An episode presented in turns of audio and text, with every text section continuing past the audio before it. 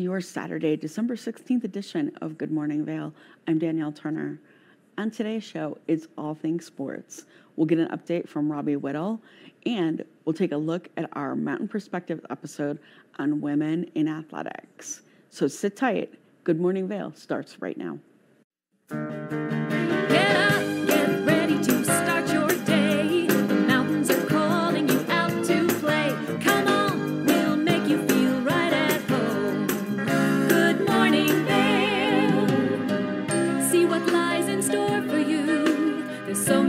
Things to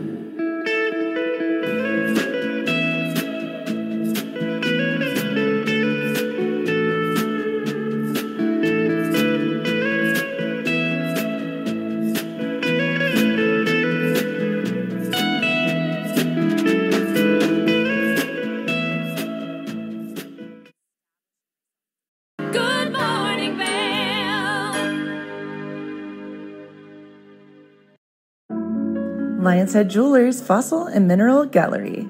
Located in the heart of Lions Head Village for over a decade, our 4,000 square foot gallery boasts a one of a kind experience that cannot be found anywhere else in Vail. We carry the most exquisite array of fine jewelry, high end minerals, and museum quality fossils. We invite you to come in and explore all the history and beauty that nature has to offer.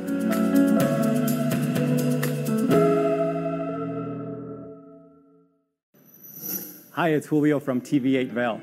Do you ever wonder why our tagline is There's More for You on 92? Because we're always bringing you more. More Good Morning Vail from 7 a.m. to 9 a.m. all year long. More local coverage with Vail Vibes and Covered Bridge on TV8. More opportunities to participate with new roundtable panels on mountain perspectives and our new Spanish programming block coming this fall. Find us on Comcast Xfinity Channel 92, on YouTube, or our website at tv8vail.com.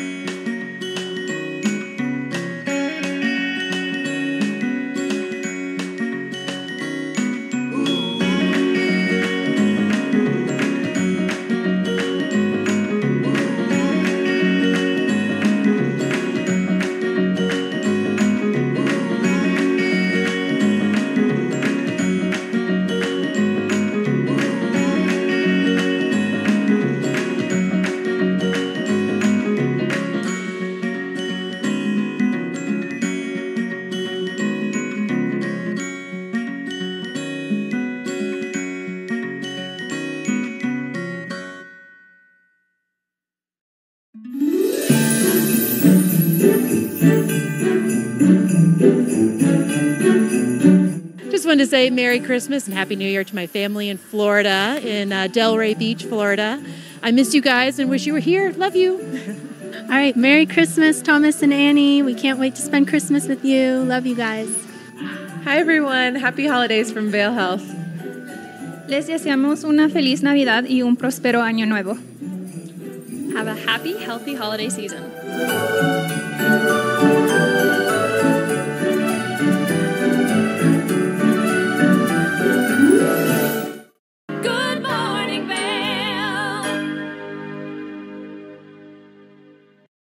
Welcome back to Good Morning Vail.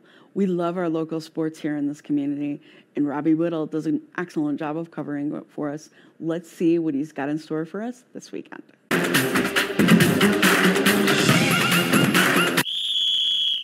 All right, thanks for joining us. So on Thursday, we got the nod from Vail Resorts that the back bowls are now open at Vail Mountain. So you guys got to go check them out. Vail Mountain opened its original back bowls, Sundown Bowl and Sun Up Bowl. Known for their vast and inspiring terrain, the first of Vail Mountain's seven legendary back bowls whisk guests into an unparalleled natural environment. Legendary for a reason. Vail Mountain's seven legendary back bowls have been exciting for guests for more than 60 years. Sun Up Express and High Noon Express are also now open. Early season conditions with marked and unmarked obstacle exits. Staying on the snow, we got some interesting news out of Keystone as the world's largest mountaintop snow fort has recently opened up for the public.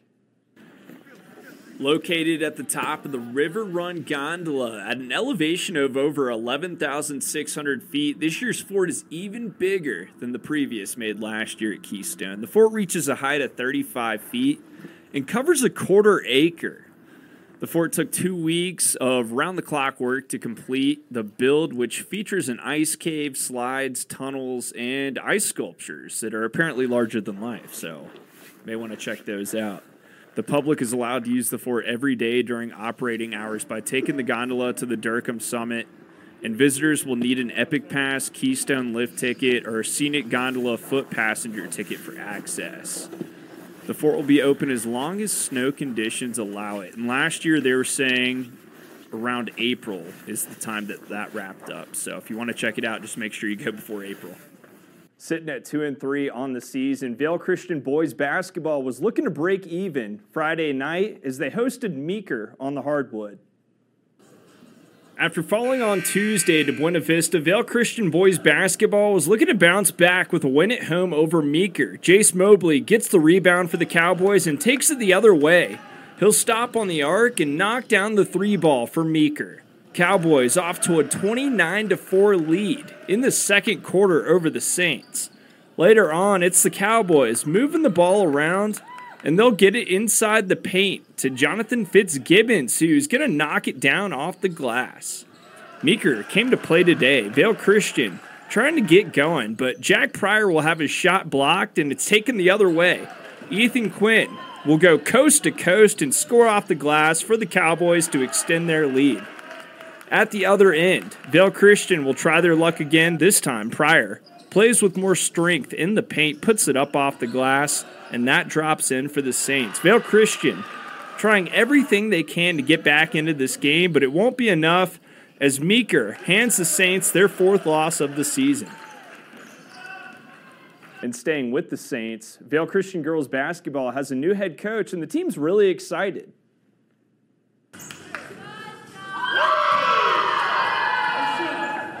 Fresh out of Baylor University, the Texan, Savannah Webster, is already making an impact on the Saints girls basketball team.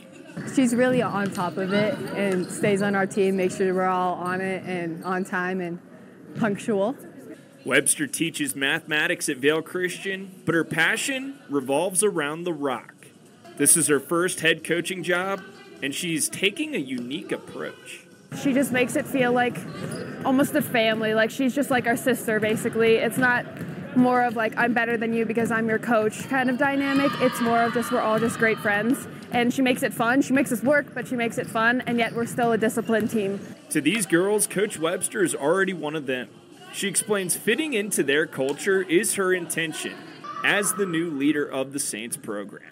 I want them to love the sport and I want them to have fun. And I want to be on their team. And so getting to be with them and let them know I'm not going to ever make them do something that I wouldn't do. I want them to love the sport. I want them to want to come back. I want them to be excited about practicing games. And so that's kind of a goal that I had going in. So Webster believes winning games will come this season as the camaraderie on her team continues to grow. Now, CU football as a whole may have not performed the way we wanted them to finish the season as they lost their last six games straight.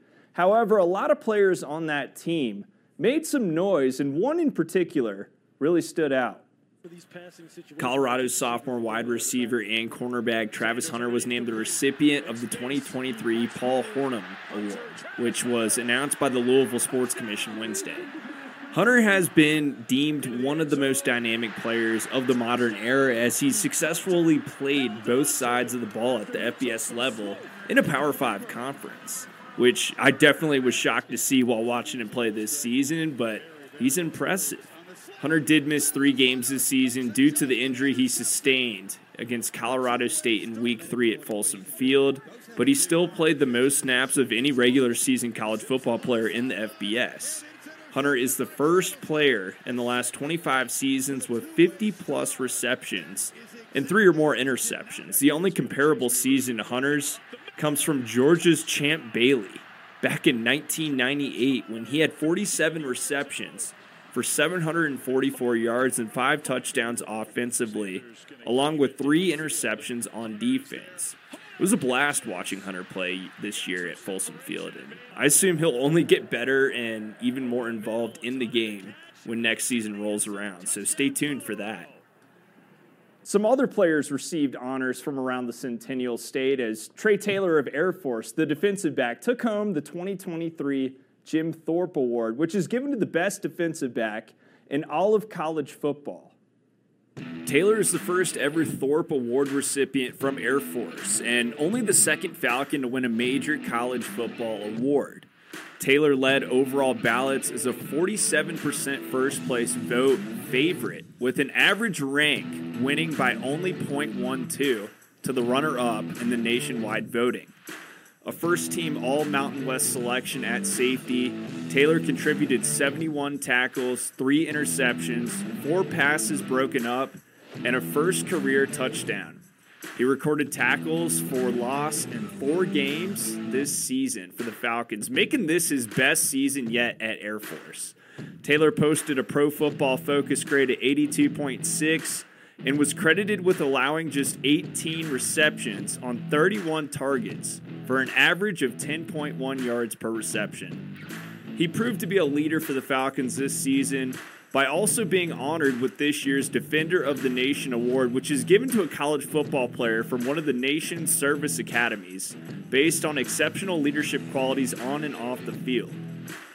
Air Force would go on to have an 8 4 season. The Falcons lost their last four games straight, which took them out of contention for a Mountain West Conference title, but good enough to earn them a postseason game. They'll match up with 24 ranked James Madison, who's coming off a great regular season in just their second year in the FBS since moving up from the football championship subdivision just a season ago. The two will be matching up in the Armed Forces Bowl, and kickoff between Air Force and JMU is slated for December 23rd at 1:30 p.m. Mountain Time. While the football season may have ended for CU, Northern Colorado, and Colorado State, other teams are gearing up for the postseason or are already in the postseason.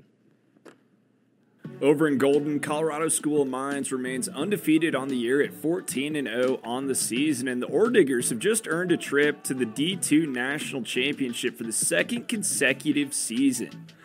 The number one team in the country, Mines, will match up against number three overall Harding at McKinney Stadium in McKinney, Texas. Mines 14 wins, best last year's team who went 13 and 3 for the most wins in program history. So they just set a new program record for wins at 14. Pretty big deal there. But Harding is also undefeated this year, making this matchup between the two schools all the more interesting for a title game. That kickoff is going to come at 11 a.m. our time. With a win over the Chargers Sunday night, the Broncos are back in that playoff conversation. Denver throttled Los Angeles on Sunday, beating the Chargers 24 7 on the road in LA. And with the win, the Broncos moved to 7 and 6 on the season, which only puts them one game out from holding the top spot in the AFC West. With the Chiefs losing yesterday to the Bills in a controversial fashion, this kind of helps the Broncos out because they just need to keep winning if they hope to pass the Chiefs for the division top spot. And they're only one game out from taking that spot from the Chiefs. So we need the Chiefs to lose and the Broncos to keep winning. Denver will match up with the Lions this Saturday, who are sitting at 9 and 4 on the year. So this may be a tough one for the Broncos. Leave it to the Broncos to, you know, have their fans give up on them early in the season and then turn around and get everyone excited again. If they just keep winning games, we may see them take home that AFC West division title and sneak into the playoffs. They're only one game behind the Chiefs right now. We'll see if they can catch up. But uh, make sure to continue coming back to us for all the latest sports coverage here in the Valley and beyond. We'll see you next time. Good morning, Vail.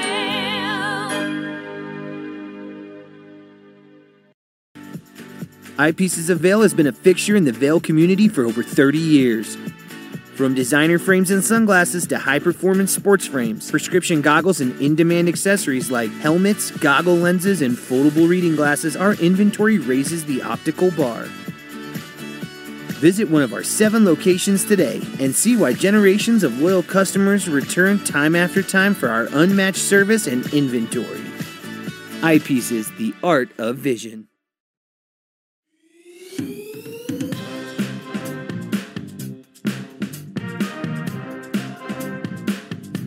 Thank you for watching Good Morning Vail. Have an amazing day. Get on out there, soak up that sunshine. We'll see you tomorrow right here for more Good Morning Vail. Bye, everyone.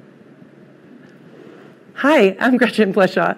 You might recognize me from the Glitz and Glam with Gretchen. Maybe you hear my voice on the radio from time to time or see me out at a concert or two. I love concerts.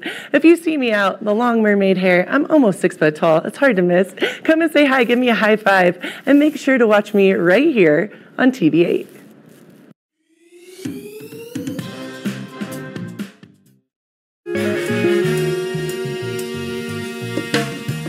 My name is Tyler Alvarez. Uh, I work here at Sweet Basil in Vail. I'm a bartender here. I originally came to Vail to snowboard. I slept on my sister and my cousin's couch for what was supposed to be a week, turned into two months, and then I found my own spot, and then kind of made friends and worked different places in the valley, and kind of just fell in love with it more and more every single day, and ended up finding my way to Sweet Basil through some friends who worked here and all the great things that I heard about it. And yeah, I've been here for four years now. It, it's hard to wake up in Vail and, and be upset when you look outside. It's just beautiful. My favorite part about working at Sweet Basil is definitely that I could be proud about everything that we're putting out, whether it's food, drinks. We also get to be really creative here. Uh, the bartenders, the, the whole team here, we we workshop our menus every season. So we'll start with a spirit or an ingredient, and then we get to be really creative and, and make a whole project of it. And then when we get the final product, it's it's a drink that we're all really proud of for the whole menu, and that's super fun. Just being able to be creative and, and work with new things. And the most fun cocktails to make though are definitely the ones that we get to create from scratch. When people take a sip and say, "Oh my God, this is delicious," or they just love it and that's probably the most fun for me the the, the creativity behind it and making unique cocktails. That for me that would be the most fun drink to make just the, the one that you start from scratch and then people are excited about. I'm tyler. I live and work in vail come see me at sweet basil.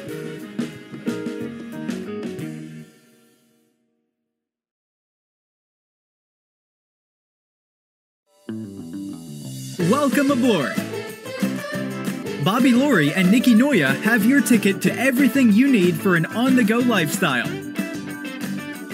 Grab your boarding pass. It's time to jet set. Good morning, Vail. Welcome back to Good Morning Vail. On this morning's episode, we're taking a look back at our Mountain Perspectives episode on women in athletics, moderated by Kristen Ulmer. Let's take a look.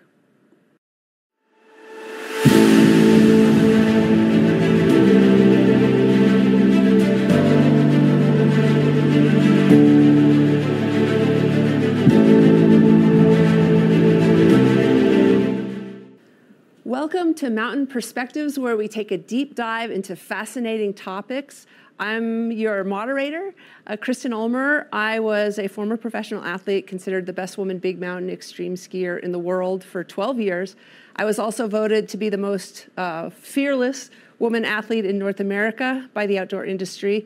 Currently, I'm a thought leader on fear and anxiety and author, and I also am a mindset sports coach.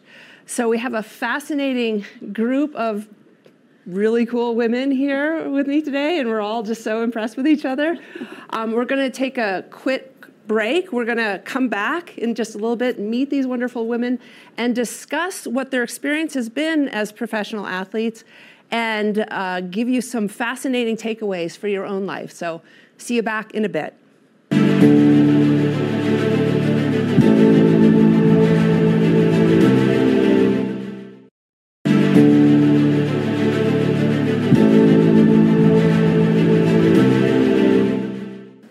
Welcome back to Mountain Perspectives. We're here to discuss women in athletics, and we have a pretty interesting group of women here. I'm going to have you guys introduce yourself. Um, so we have Alice here, and we have Megan here, and then also Bailey. So why don't we start with you, Alice? Why don't you tell us a bit about yourself and what your background is? Thank you. Thank you for having me this morning.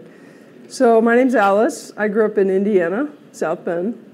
So, as much as I wanted to be a ski racer when I grew up, we didn't really have that there. So, golf was my go to sport and uh, played growing up. Wasn't allowed to play in the high school team because I was the only girl playing. Um, went to college, played on a men's golf team.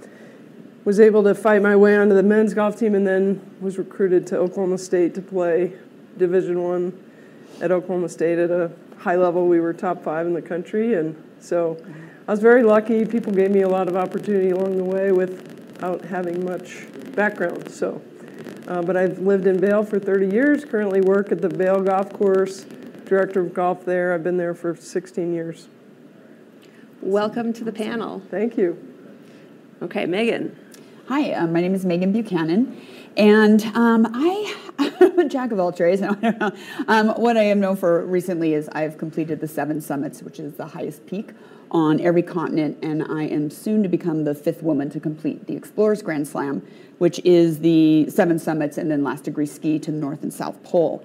Um, it it wasn't really something that I knew I was going to do when I was younger. Uh, I actually was diagnosed with dyslexia very very young. Um, it was a great challenge. I felt a lot of shame and embarrassment and really knocked my self esteem. And the outdoors was my therapy.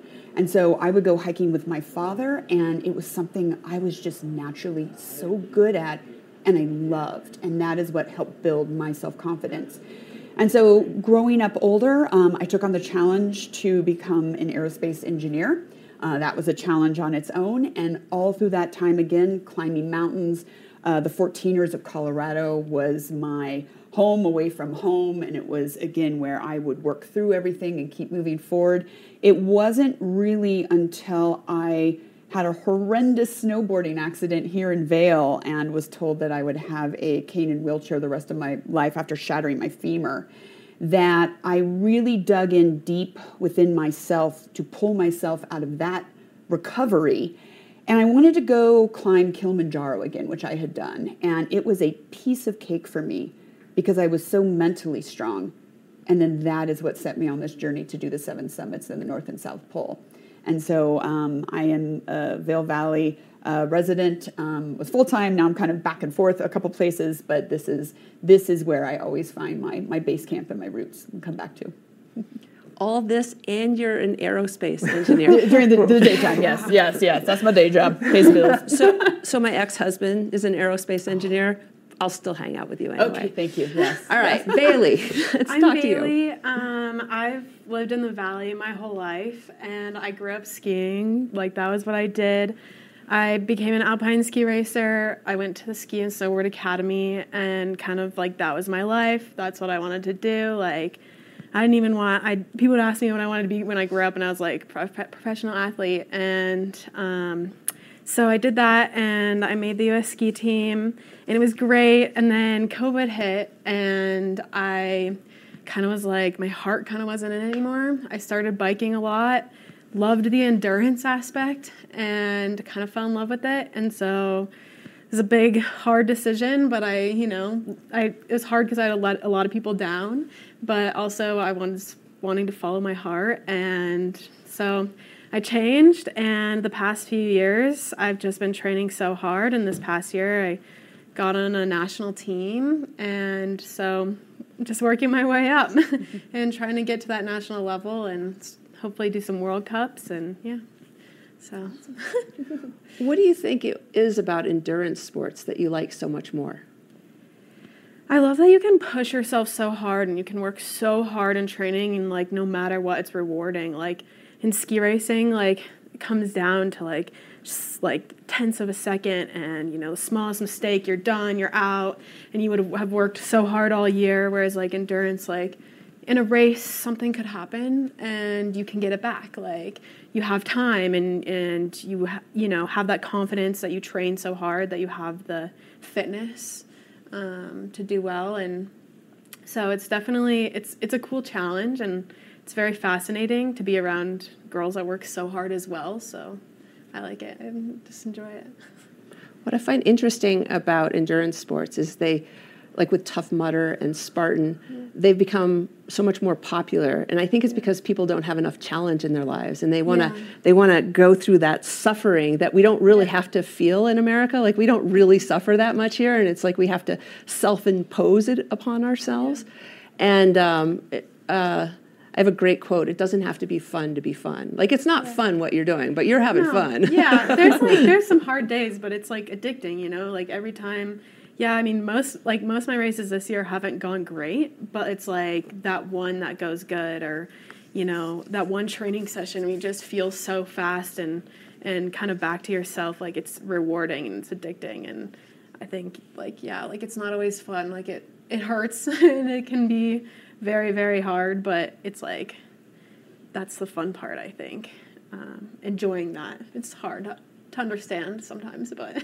right and these sports are addiction but then you have to wonder like is it the sport that's addicting or is it the place that the sport takes us that's addicting and for me it was always yeah. the the place that i went to in my life experience like in my mind in my body that was addicting not yeah. the skiing itself does yeah. that feel I feel like that familiar? too. Like it's it's like I love being on my bike. Like recently I've really learned to kind of take a step back and look around and not always look at my handlebars and look at my power and my you know my hours and everything like i've just learned to look around and i, I love it and it's it's beautiful and i like i love to see where my bike takes me and the places that we race are insane so yeah i, I would agree with that i mean it's definitely been a journey and been i don't know it's it's awesome. it is. Yeah.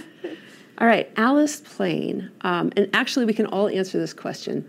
What does it take to be an elite athlete? Why don't you start? You know, there are quite a few things that I think it takes to be a professional athlete and a successful one. You know, first, you need the passion.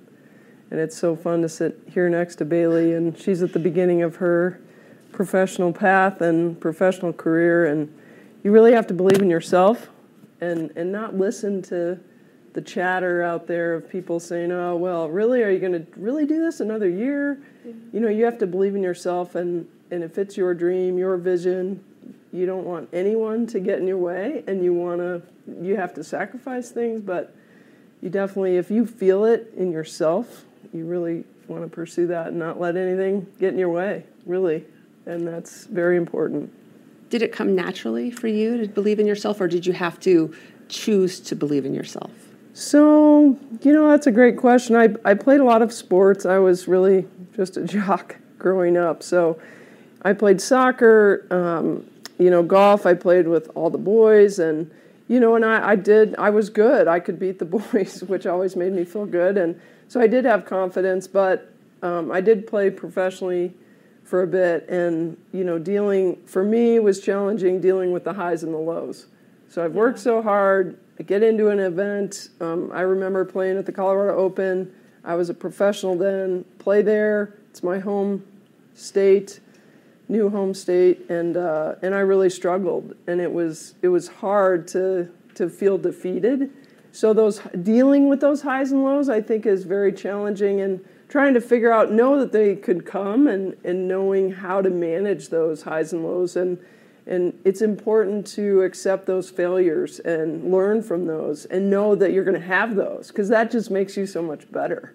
So I think there's a lot to it to be a successful professional athlete, and I don't know ba- Bailey very well, but I know she's going to be successful, and it's fun. It's going to be fun to watch you in your future. Yeah.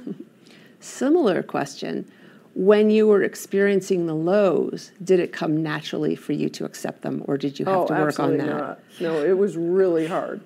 It What- was really hard. Um, What was your process to get to the place of acceptance?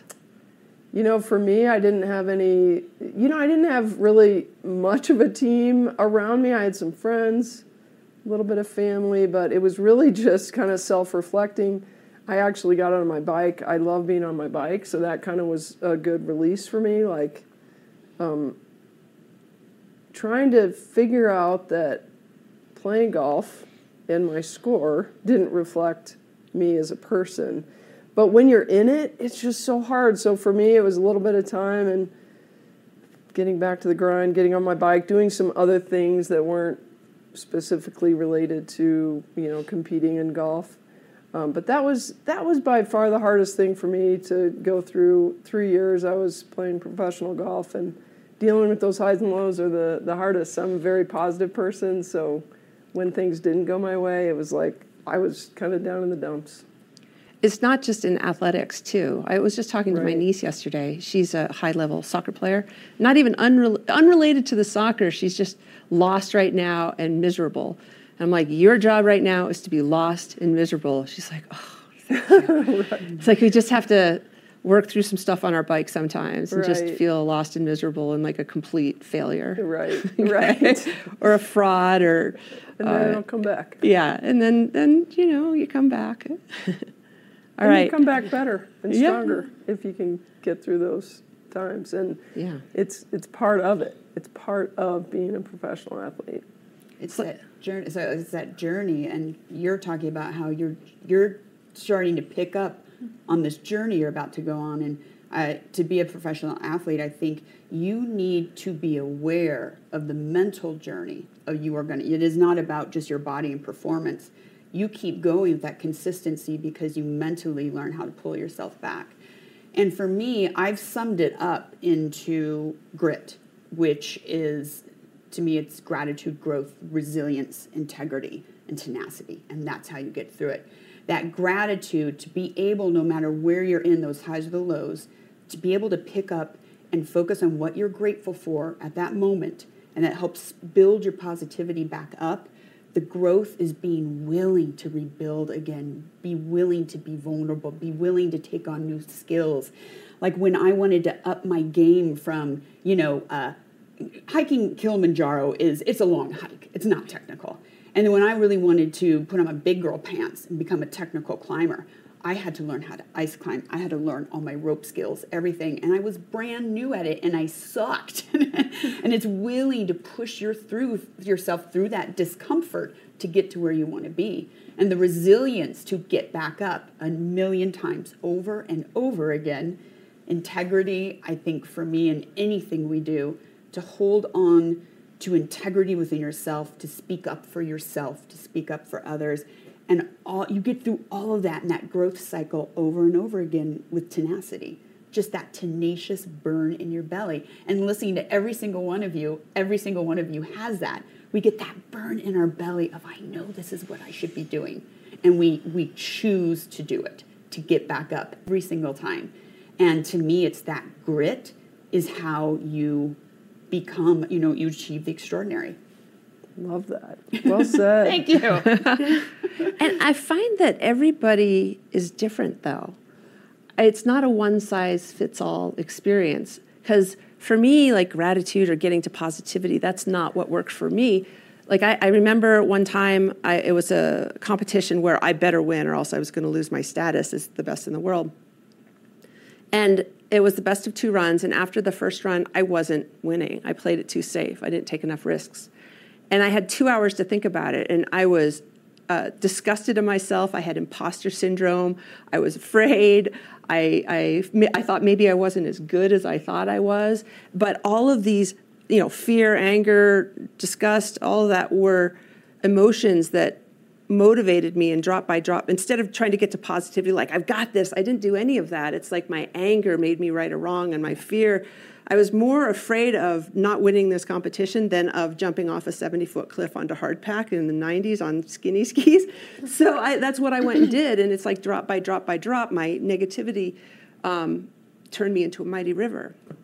And i and i did the run and i was in a flow state and, and uh, took uh, seventh overall for the men, and it was, and one for the women. Um, so it's like everybody I feel has a different like grit, tenacity is yours, but for yeah. me, just being in the mess that is my life at that time as motivation for me to perform. And so one thing that I'm noticing here is because Bailey, you're 20 years old.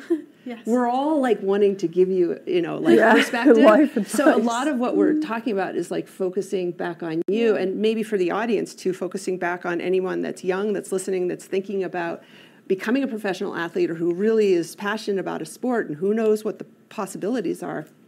But here you are, you're 20.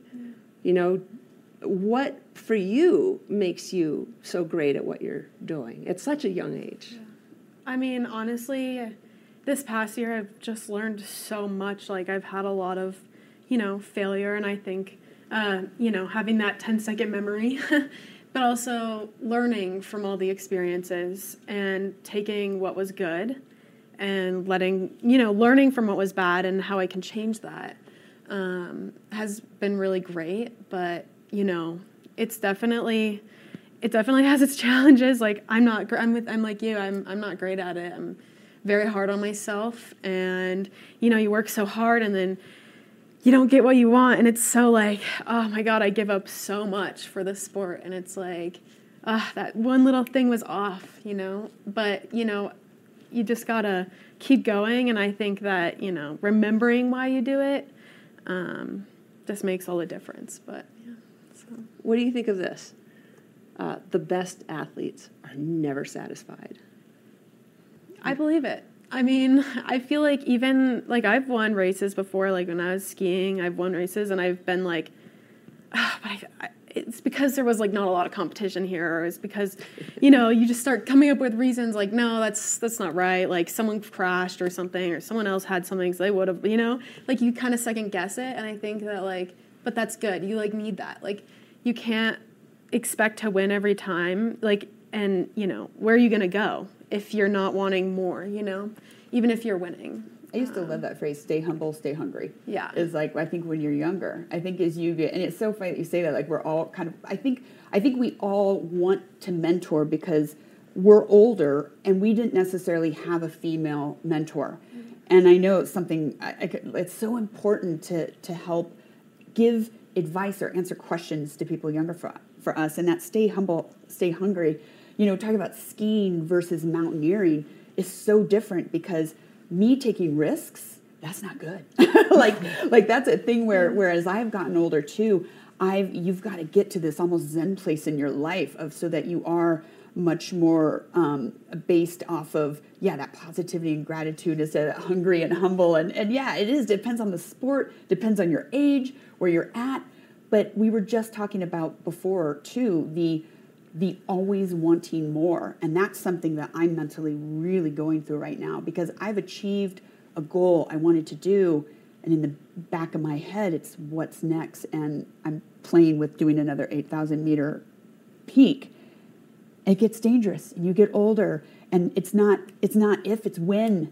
And you're caught in an avalanche or you're caught in something. And so, but that drive to keep finding that next challenge is always there. And I'm just hoping they can make very intelligent decisions and maybe kind of put it into something else instead of really high mountains from now on. But I don't know. I'm, I'm going through that journey right now mentally. well, we're going to explore what's next in just a little bit with Mountain Perspectives. Take a little break. See you soon.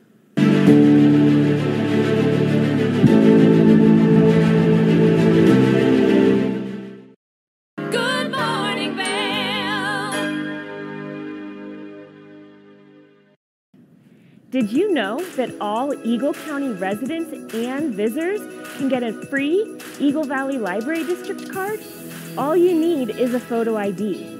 You get our online databases and resources, free music, free streaming, all from wherever you have internet access. Free audiobooks and e-audiobooks straight to your phone. Go into your Eagle Valley Library District branch today and get your library card. Familia, estamos muy emocionados de por fin presentarles nuestro nuevo programa completamente en español, Conexión Latina, que se estrena este lunes 21 de agosto a partir de las 7 de la tarde. Por el momento el programa se transmitirá los lunes, miércoles y viernes de 7 a 7 y media de la tarde, con una repetición de 7 y media a 8, así que no hay excusas para perdértelo. Te recuerdo que puedes sintonizar nuestra programación a través del canal 92 de Comcast, nuestra página web cva.com y nuestra página de Facebook CBA Conexión Latina. Acompáñanos en esta nueva aventura llena de información y entretenimiento local. No te lo pierdas.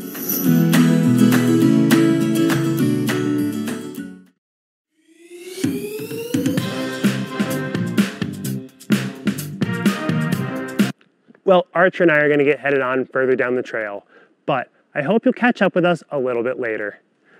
Hi, I'm Ben Roof, and I'm one of the new hosts here at TV8. I'm so excited to share all of my explorations throughout the Vail Valley with my dog Archer, where we'll be taking you to hiking trails, biking trails, maybe we'll go rafting, fishing, or whatever else we can come up with. I'm so excited to share all of that with you in my new segment, Outdoor Adventures. Don't forget to catch up with us every day right here at TV8 Vail or at tv8vail.com because there's always more for you on 92.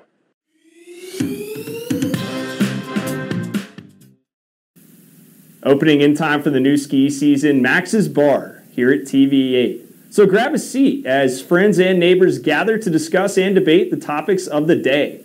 From best restaurants, best hockey seats, school sports, and just plain old Vail Valley talk. So join us here at Max's Bar this winter.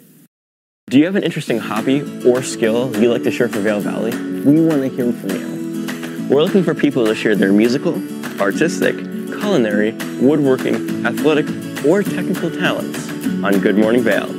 If you'd like to share your talents with the community, email Danielle at tv8vail.com. Join the community conversation. There's more for you on 92.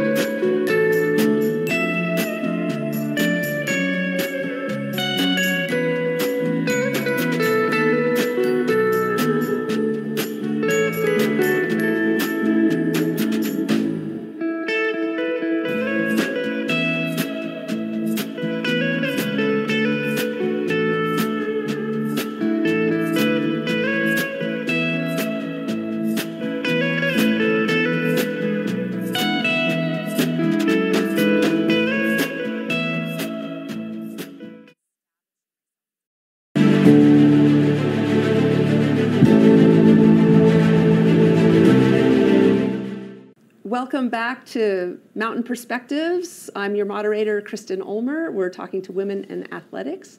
Next question uh, What is your worst experience in sports? Alice, why don't we start with you? Oh gosh. Well, you know, I played golf, so it's not that super exciting, but I alluded to it a little bit uh, being back in Colorado playing in the Colorado Open and you know, I I didn't play well. I was super defeated. I had a lot of family and friends out there, and so you know that that was a really hard experience for me. And it, but it did it it changed my perspective a little bit. Like, okay, I'm gonna just keep going and and uh, turn things around next time I'm playing in the Colorado Open. But um, nothing dangerous. I don't play a super super dangerous sport uh, unless I get hit by a golf ball. Um, but uh, But it's dangerous if your self esteem is tied to your performance. True. Yes, that's true. Good point. Um, I was lucky enough to have an amazing college golf coach. I still am in touch with her today. She's 82 years old. And she, you know, she didn't really know golf that well, actually, the golf swing, and certainly those that's changed. That was back in the late 80s.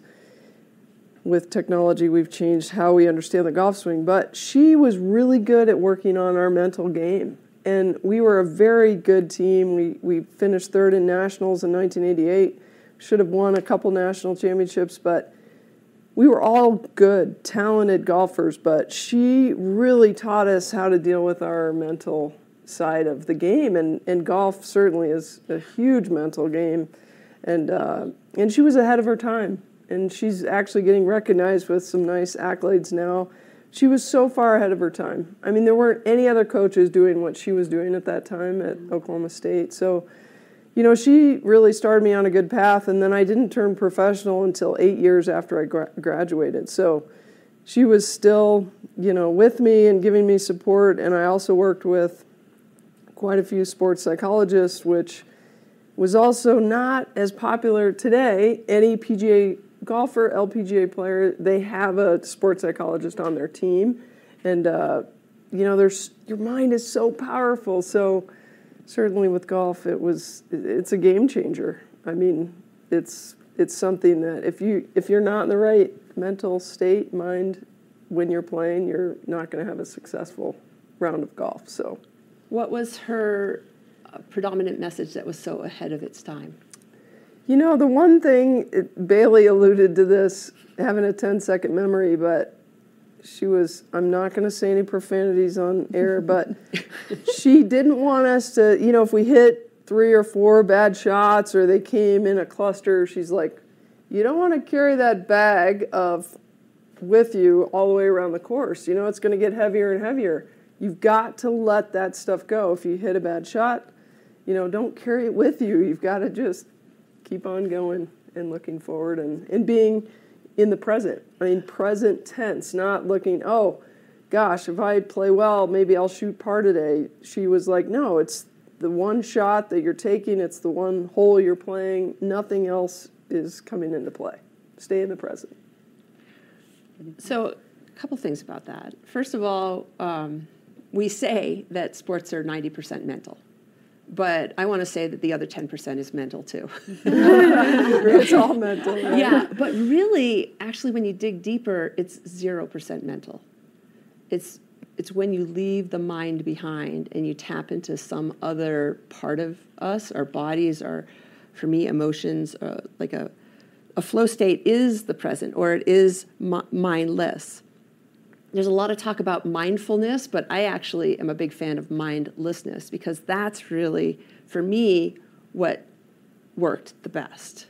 So maybe, Bailey, you want to comment on this? Yeah, I mean, for me, it's kind of, as an endurance athlete, like your mind can take over your body. And I think when you're present, um, that kind of lets your mind go away, like all your thoughts, and then your body can focus. Because when you're pushing yourself like so hard over its limits, like the second you have a tiny thought of like maybe someone passed you just now, or you know, maybe you crashed a little or put your foot out or something like that, something happens, then your mind just like you're it's so much easy for something easier to something to happen. And then your body just kind of lets go. I think if you're more present and calm, then your body has more room to do what it needs to do and use the correct energy um, instead of your mind. Because, like, even for me, like, I've had a lot of instances this past season where I've been like, oh my God, I literally just let my mind take over. And I know I'm fit and I should have kept going and all these things, but I'm like learning that. Like, I let my head kind of just take over my body. And I think being present and focused, like it's hard. Like you'll have a thought that like passes through your head and you'll be like, and I think acknowledging that it's just a thought and it's like not what actually is going to happen or you know thinking we, we think about the future like oh this girl's going to pass me and then i'm going to get like fourth or fifth or whatever. And um, i think you know not letting that happen and being like okay i'm riding my own race. I'm going to push myself as hard as i can i'm not going to worry about the people watching on the sideline i'm not going to worry about the person who's in front of me that's having a good race or the person that's behind me or anything like that i think it's it's been it's a challenge, but I think it's like really important, and it's but it's hard to learn, especially. oh yeah, and, it's like um, don't think of the purple elephant. Don't think of the person in front of me. Don't think of the person on my butt, right? And it, we have fifty thoughts per minute. Yeah. And in a 60 minute race, or, or your races are a lot longer than that. I mean, how many thoughts is that? And how many of them can we ultimately really even control? And if we're spending our time on the bike trying to control our thoughts, then where are we Yeah, too? So it's it is challenging. And and I know that there's definitely a lot of emphasis on control. Yeah. But what if we just let our mind do its thing? And uh, I don't know when you're um, climbing a mountain. What what is your mind doing? I mean, this it's totally different. I was just thinking as you're talking, like I'm not racing someone else. Yeah. I'm racing weather. I'm racing heat, cold. I'm racing. Um, I'm not racing an individual usually, and for me, I need my mind working and being present, but I need to be calculating. I need to be really thinking about things and it's such an endurance sport and the training that goes into it is again you're you're just hours on the mountain just hiking. All you have to all you have is your thoughts. Listen to a lot of podcasts listen to a lot of music. But that's part of it where um, and you're talking about like how your the negative voices that did drive me when I'm, I'm younger. We all still have those negative voices. But i had to learn as part of doing this sport how to not have those negative voices or shut those out let those go and only allow the positive ones in because I do have so much time to be thinking. And so, yeah, it it is really interesting. And like so the hardest so the hardest I don't have a hardest time. You have uh, instances where you'll have an injury or you might have the worst nightmarish blisters that are just horrible, but you got to patch it up and you got to keep going because no one's coming to get you. And but you keep moving, you keep going, you work through pain the hardest time I've ever had was a mental. It was a mental breakdown, and it was when I was on Everest in 2021, and that was my first attempt on Everest. And I didn't realize how those conditions were going to eat my body.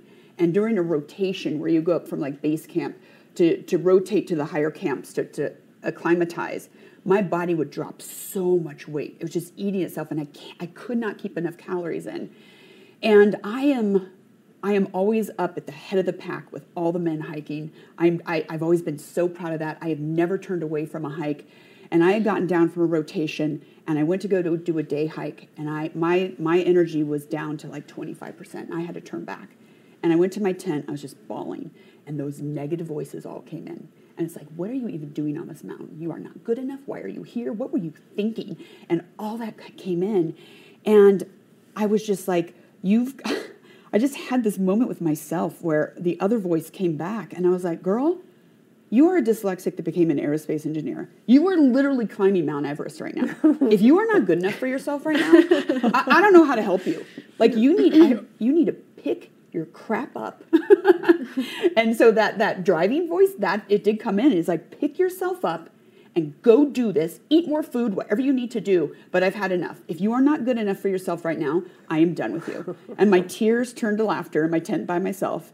And literally, that breakdown was my breakthrough. And that was the day in 2021, as me as a 40 something year old woman, I was finally good enough for myself. And that has stayed with me. And so that those negative voices do drive you, but I come right back in with a like, nope, not today, Satan. We're moving forward. That's awesome. Wow. Yeah. okay, so so two things. First of all, I just my brain just connected the dots of dyslexia and aerospace engineer. That is that's amazing. Amazing. I would I'd like to climb Everest any day over that. Usually like Because aerospace engineer, if, if it's 0.0001 off, it explodes on launch, right? Like, and if you, okay, so then the second thing is, I one time tried to climb and ski Cho Oyu, and I got up to about 23,000 feet, and I'm like, oh, hell no. Yeah. Like, the, I'm not going any further. I, I don't have what that takes. I have what it takes to risk my life skiing something that lasts, you know, five minutes. But I don't have. I just don't have that thing that you just described. Where I'm like, my my brain was like, "This is stupid. I'm going home." Yeah. Right. Yeah, but I can but look you, at what you're doing. I'm like, oh my gosh, I yeah, could never so, do that. so it's like these are all Yeah. just different skill sets. I, I'm, I would be a terrible golfer. It's like, and and I'm a, I went mountain biking the other day. I'm terrible at it. And you think skiing and mountain bike anyway, but it's like we can become really really good at one thing or two things or you know, but. Um, I really feel like honing in on just one thing that just complements all of your gifts and, and all of your personality traits and all of your, you know, childhood wounds and all that. You know, it's like the perfect storm and we have Yeah. you, and we have perfect storm and we have you. Perfect storm and we have you. Hmm, that's a lovely analogy. I really like that. I know, this is very We're perfect little storms. all right, so for the people who are listening, I know you're all athletic people. Like, have you picked the sport that is the perfect storm for you and your personality? We're going to take a little break. See you back in a little bit.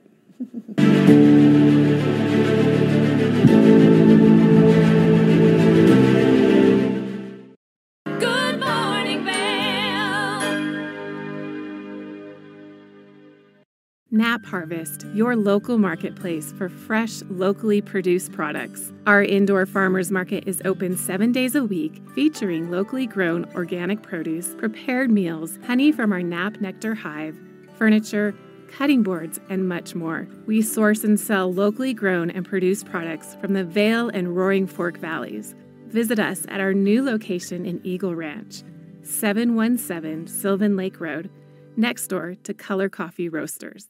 Coming up this season on Ready Set Renovate, real homeowners tackle really big renos. Welcome to the ugliest house in the neighborhood.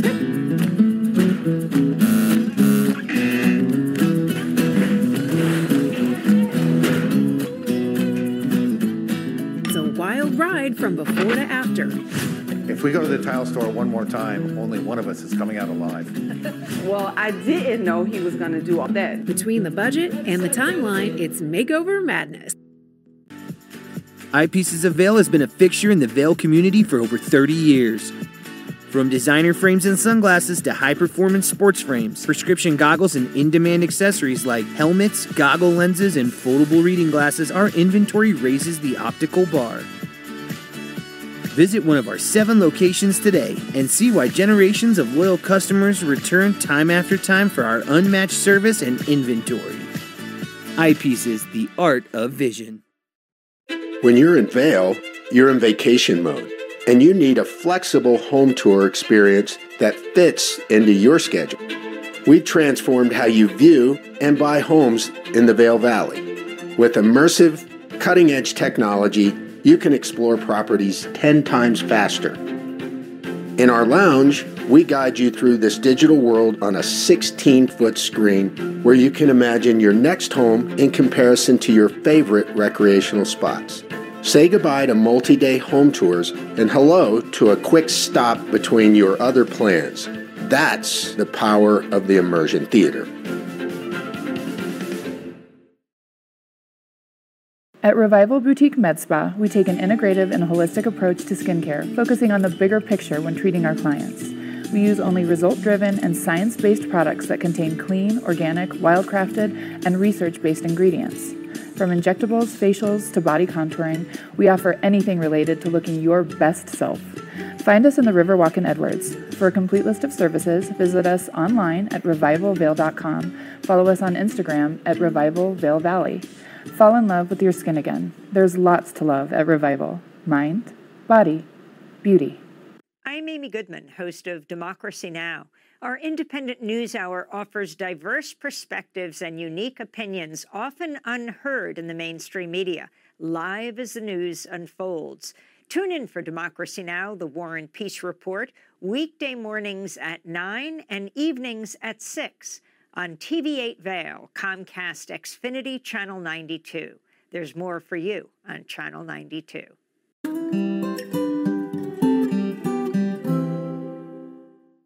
You're watching K34QB, Vail, Colorado.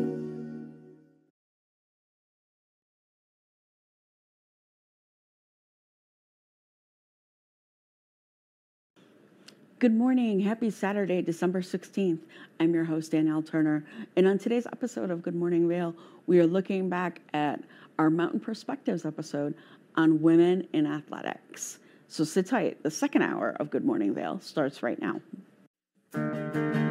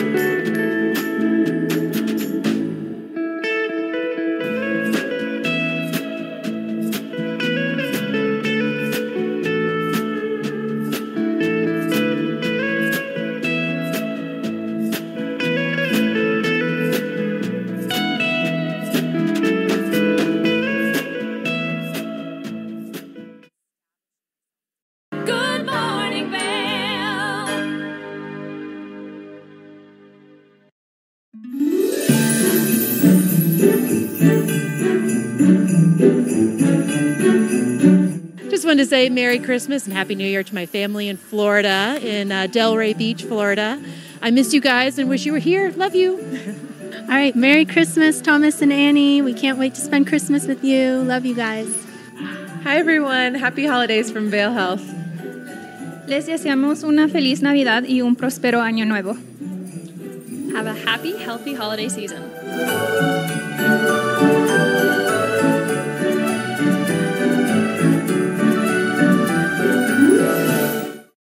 Do you have an interesting hobby or skill you'd like to share for Vail Valley? We want to hear from you. We're looking for people to share their musical, artistic, culinary, woodworking, athletic, or technical talents on Good Morning Vail.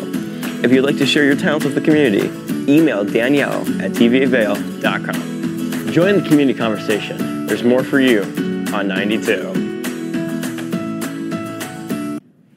Did you know that all Eagle County residents and visitors can get a free Eagle Valley Library District card? All you need is a photo ID. You get our online databases and resources, free music, free streaming, all from wherever you have internet access. Free audiobooks and e-audiobooks straight to your phone. Go into your Eagle Valley Library District branch today and get your library card.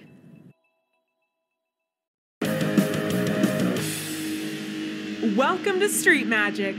I'm Elizabeth Stanton with some of the most terrifying stunts, extraordinary extreme escapes, and the most amazing cutting edge magicians you'll ever see in one show. Get ready to have your mind turned inside out. The hand is definitely quicker than the eye. It's fake!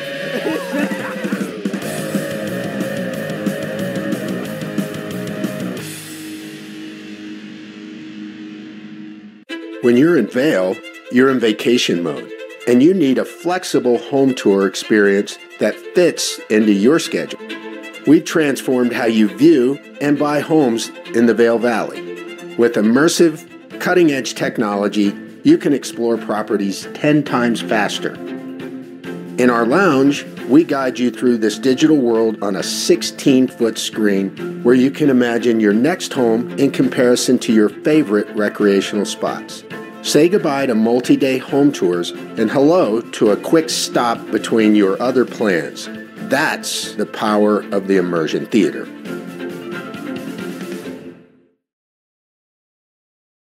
Are you looking for exciting and nutritious recipes to cook at home? Watch Colorful Cooking with Tracy Miller on TV8 Vail. Tracy brings you the best in fresh and healthy foods for the active outdoor lifestyle. Stream online at tv8vail.com or find us on Comcast Xfinity Channel 92. There's more for you on 92. Good morning, Vail.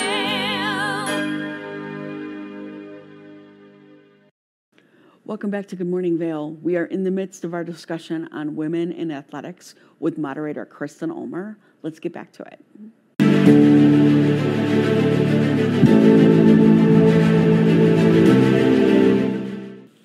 Welcome back to Mountain Perspectives. I'm your moderator, Kristen Ulmer. We're with this cast of characters, these amazing women, and we're going to uh, now talk about public image. Like, how responsible are we for being good role models for other girls or just people in general?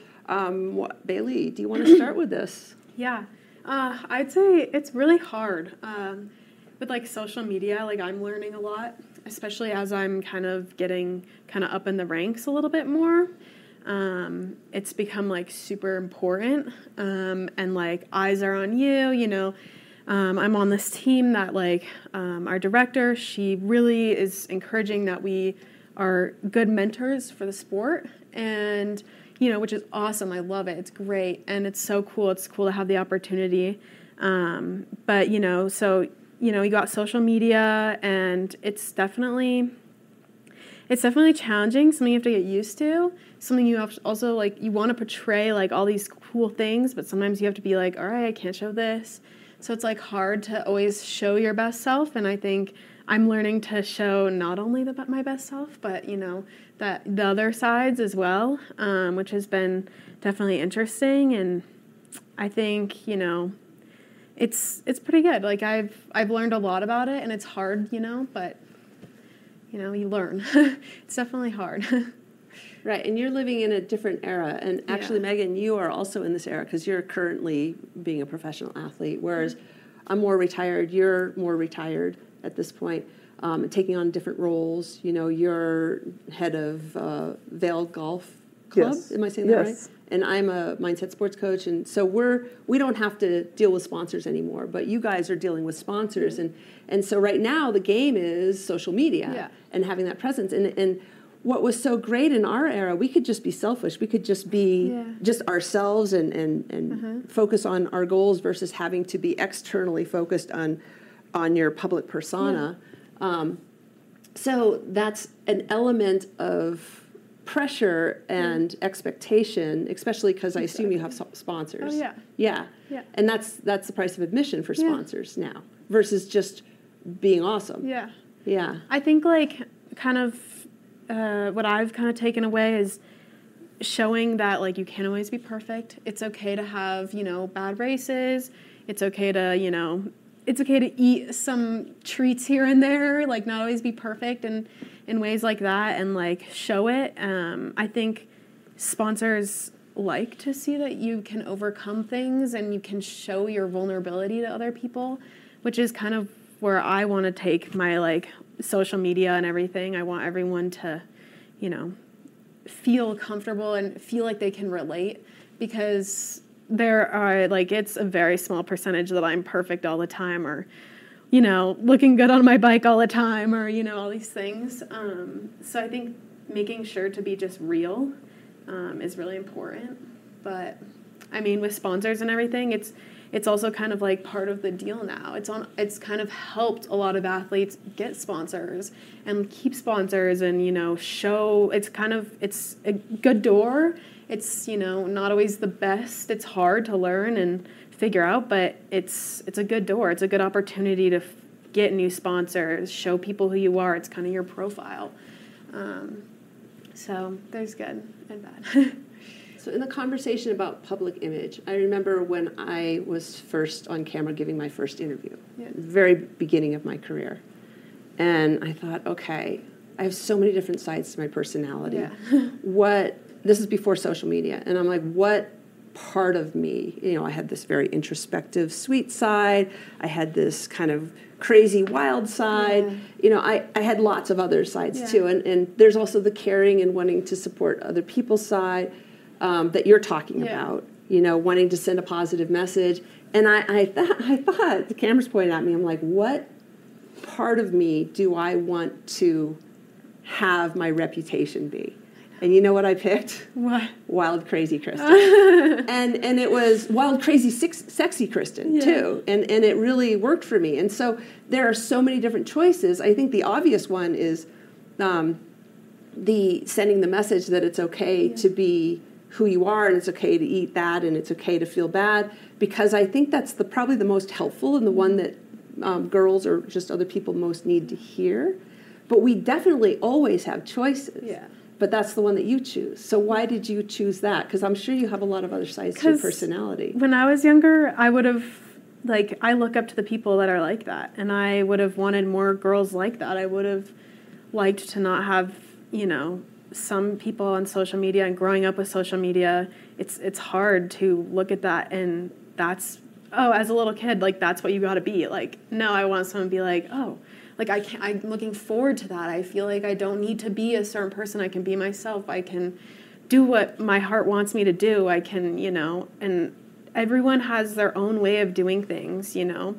Um, like the eating thing, for example, like, uh, you know, some athletes, you know, they're very strict about it, very, you know, gotta be super lean, gotta be super and it's it's great it works for them but it doesn't always work for everyone and i think um, changing like people's perspectives is like you can be strong you can be strong and do it how you want to like as long as you're strong. Like you can do it any way possible for that. And i think showing young girls you know that person to look up to that i think it's important because that's who i would have wanted to look up to. So okay. yeah. So Megan, you're the obvious next person to talk about this because you're also current and you also have a website called grit.com. And so you're definitely focused on sending a message out to the world based on your life experience um, that you hope will impact people. Yeah, for sure. And it is interesting to me because I did not grow up with social media how everything has changed and to get any sort of sponsorship how much how important social media is. So I definitely had to learn that rule and when I started out I- did feel like okay well I just I'm going to present this and this and it was I, I got some help and they helped me realize you need to show all sides and everything to what you're saying I think we do have a responsibility for younger generations or any other female to help them feel comfortable in their skin. You can have all these different sides. I have like eight different personalities. I'm going to show them all. I'm going to show the good days and the bad days. And I do feel that responsibility, especially to women, because I think male and female athletes, to a big extent, are held to a different standard. And especially in the public eye. I think women are scrutinized so much more than men are. Men can do whatever they want. Yeah. And if a woman does, oh my gosh, you know, she's she's out. That needs to stop. We need to change the narrative.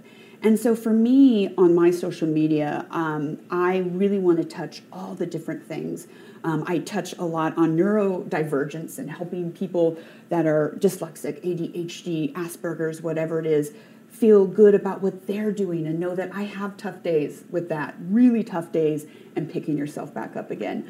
Or I, I like to think of it too, as, as far as getting sponsorship, I am 49 years old. I am not some like the young, upcoming years to go in that career.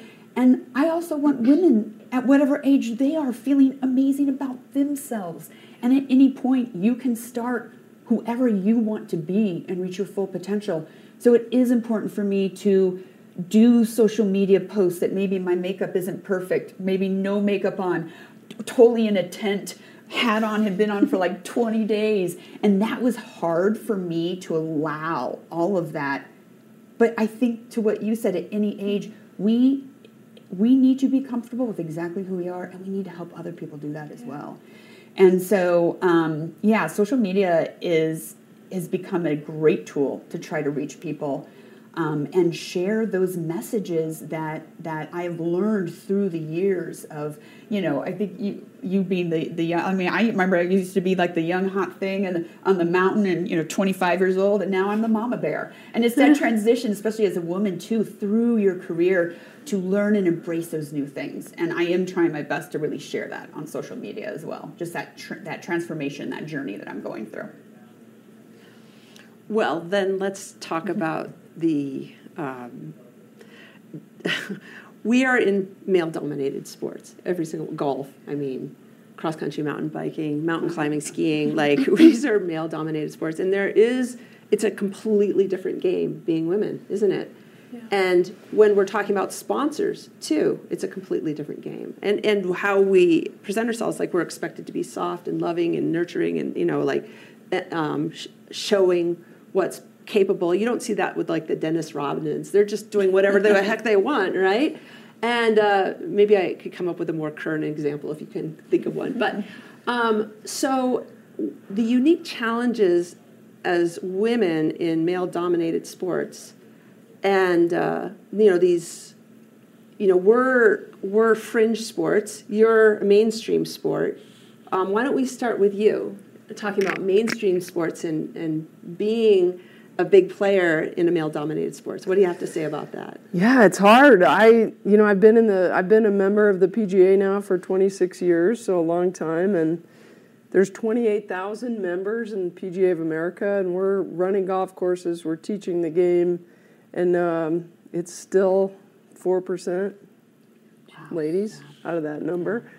So, and it was like that when I entered the PGA and started going through the process to become a PGA professional. And, you know, it's, uh, you know, I, I want to support younger women that are trying to do what I'm doing now. I'm running the golf operation. It's very rare for women to be in my position, but I want to help young girls because it's not easy. You have to be very um, determined, have, uh, you know, be, be okay with you know all the extraneous things coming at you. So you know i will say i mean i grew up playing with the boys on the golf course. I played on a college men's team with the guys and you know they were all super supportive of me. It wasn't you know they were all my good friends. They were very supportive you know and i've i've had amazing support from the colorado pga section. Um, we're a pretty big section and um, two years ago my peers nominated me to be the PGA Professional of the Year for 2021, and then it's a peer review. Whoever gets receives the award. So, and all those were men. I mean, there's about 35 women in our section out of almost 900 members. So, you know, it's it's uh, it's given me a, lo- a lot of drive being, you know, as a female in this industry that's that's not so you know, popular. But you know, again, I've I've received mentorship from other men professionals, and you know, we have we have a great network. And they they always joke that it's a fraternity. I'm like, hey guys, you know, hey, you know, what about me? So, uh, but I've I've had great support, and um, I just would love to see more women you know, getting into roles like myself, and, and the PGA is trying. They're they're doing a good job currently, bringing some diversity into the game and trying to make golf look like our country, right? So it's not just a white man's sport. It really isn't. And and the PGA, they're making strides. We're mm-hmm. and all of us running operations, we're trying to do the same and be welcoming to women that want to get into the game and want to play. Megan was just saying she's just getting learning. into the game. So well, what, do you, uh, what do you think is preventing women from taking up golf? Even not not becoming professional golfers, but even taking up well, the sport. You know, interestingly, COVID 2020, that was an absolute game changer for women in golf. One year it took. So many women were entering the game, trying to coming back to the game, starting the game, but I think one re- it's an intimidating sport. So, you know, it is a male dominated sport. It's intimidating. You feel like you go up to the first tee and all eyes are on you. Well, and, hold on. All sports are intimidating to men or women. So what But it's a oh. recreational golf? sport that oh. where someone's they don't they're not really watching you, but you feel like when you're teeing off, hitting a shot, everyone's watching you. Oh, they're like, watching and they, you and they are you. They are. They're totally They're judging. starting to learn. They're watching, they're judging, they're commenting. Well, they- Like, Mount- I, can, I can go hike by myself. Oh yeah, mountain bike by yourself, ski Yeah, ride, yeah, yeah. golf. Everybody's watching. Right. So I think Got that's it. that's a big piece of that intimidation factor. And um, I try and you know I teach all ages and really try and be encouraging and positive and and say don't worry about all those people Not, watching. not only are they watching, everybody's quiet, and everyone's to see quiet. what happens. exactly, and the ball is just sitting there. Nothing's yeah. Right. Well, we're going to come back to this question. We're going to take a little break on mountain, mountain perspectives. We're going to come back in a little bit and continue discussing the challenges of being women athletes in male dominated sports. See you in a little bit.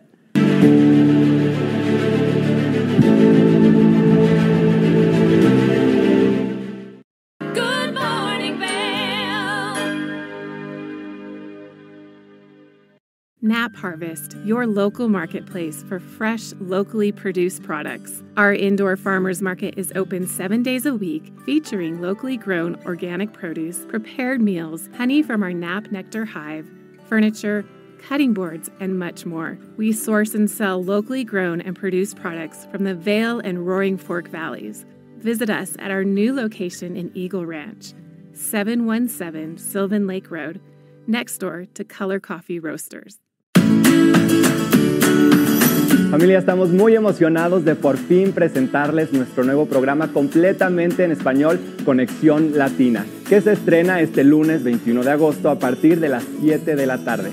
Por el momento el programa se transmitirá los lunes, miércoles y viernes de 7 a 7 y media de la tarde, con una repetición de 7 y media a 8, así que no hay excusas para perdértelo. Te recuerdo que puedes sintonizar nuestra programación a través del canal 92 de Comcast, nuestra página web cvadel.com y nuestra página de Facebook CVA Conexión Latina. Acompáñanos en esta nueva aventura llena de información y entretenimiento local. No te lo pierdas.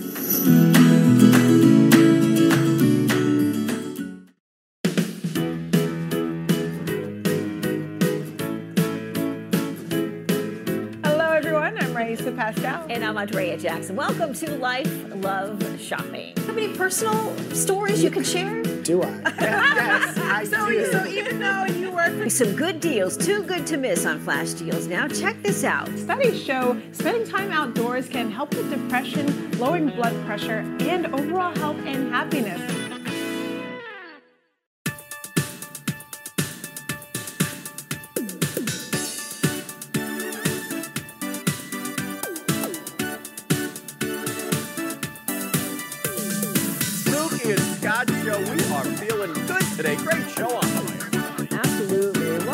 Show. I'm Suki. I'm Scott. And we are feeling good today. You know why? Because we had a great show.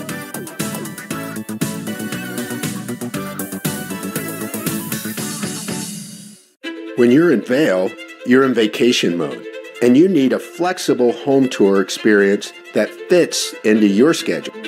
We've transformed how you view and buy homes in the Vail Valley.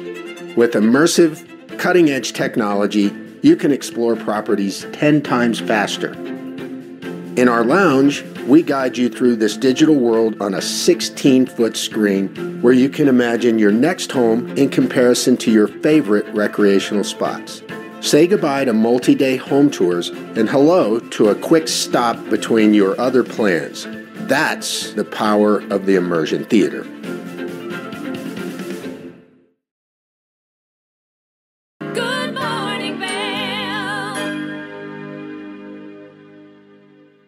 Welcome back to Good Morning Vail. We're in the midst of a fascinating discussion on women in athletics with moderator Kristen Ulmer and several local athletes. Let's take a look.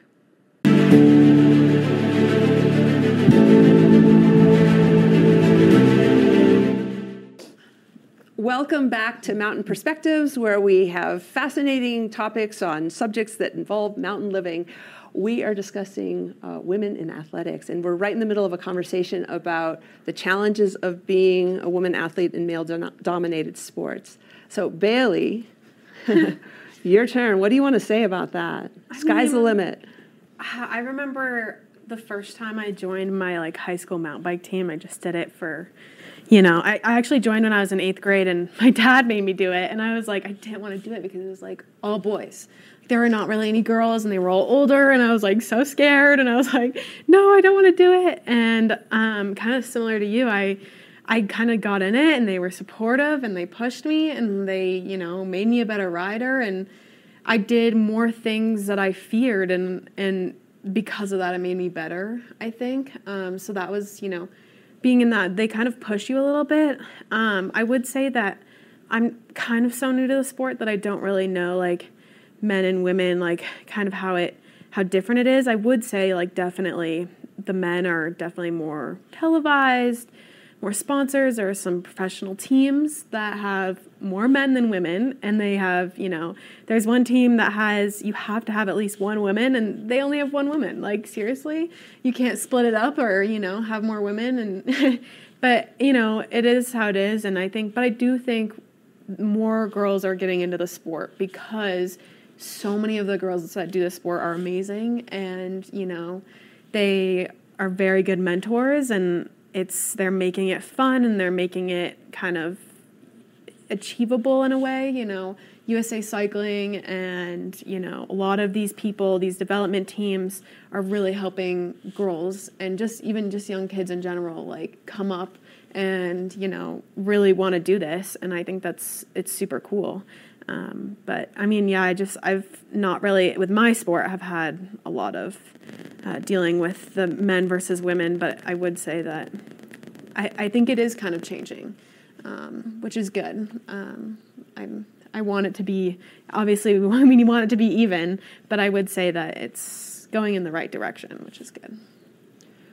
It's changing in that more women are taking up these Yeah. sports. And let's shift the conversation too into to sponsorship dollars. It's like, okay, from a marketing perspective, more men mountain bike, more men watch mountain biking races, mm-hmm. more men buy mountain biking clothes and Yeah. shoes and, and all that. And so the the marketing directors are marketing to men. Yes. And so then probably the men mountain bikers are getting more sponsorship dollars than the women mo- mountain bikers. Yes. And and race, I don't know if you guys get. So the the question I have is do you understand that and, and it's okay or does it make you mad? Oh, well, of course it makes me mad. I mean, I don't, that's not okay. I, you know, we, uh, in a World Cup, you race the same course as the men. It's the same amount of technical features, everything's the same. You maybe do like one lap less, but, you know, it, it's just as hard. You're like the women are doing very crazy things, um, you know, just as crazy as the men are doing. Um, but, you know, uh, I I kind of feel like you know I want it to change and it makes me angry, but um, I, I like I said I think it's changing, um, and I think there's going to be more people watching the women because these women are are starting to train with the men. They're starting to kind of come into the light. They're starting to show. And i think some companies and sponsors are seeing that and they want to support women uh, especially in biking. So i think that you know it's changing a little bit and it should be good. Uh, so let's turn it to Megan. So sponsorships can be seen as support for the athlete, but also sponsorship is a way for that company to have a reputation so that they can sell more product. And ultimately that's what these companies are doing is they're making strategic movements with their budget so that they can best be more profitable and also be a pillar in their community for um, all things great regarding the sport. So there's a lot going on here with sponsorships. It's not just about support; it's about also like uh, marketing budgets and and appropriate allocation of resources. To be super technical about it, like I remember when I was a professional athlete, I actually made more money than the guys just because um, it was uh, I was I was selling the sport better. Not because they wanted to support me because I was a woman, but because I was just really good at selling the sport, and so that's what got me more money. Um, so it, it really is a, an interesting game. It's not so black and white as just support or no support. It's about like what do you offer that company? Do you want to comment on this? Yeah, and, and it's a very good point because at the end of the day, uh, uh, whoever's sponsoring you, they, they have a business to run. they do need to think about it. I think what's changing now is it comes back to integrity and responsibility. I think certain corporations I've seen in news, I follow this quite a bit, are taking an initiative and made a decision that they will they will absolutely split marketing dollars half and half. That is a huge thing for a corporation to do. And I think the reason is there are a lot of us who have been in sports or corporations or, or business that we are speaking up and asking for change. And women are getting in positions of power to help make change at these companies and make these initiatives go forward. I realize it was everything that's happened um, in soccer too about equal pay. Well, you guys don't, not as much money is made. Well, it's not being made as much because it's not spot, or you know marketed as much. We've got to start making some change for things to actually have an opportunity to become equal. And so it is little little steps like this and asking and looking for corporations. I know since I also work for a major aerospace company, I also understand who, who I who does not sponsor me. Um, but I understand the other side of the business as well, and things that we go through within a corporation as far as equality. There are initiatives going on in corporations for um, inclusion, uh, for um, you know equality, and different things. And I don't want to say it's popular right now.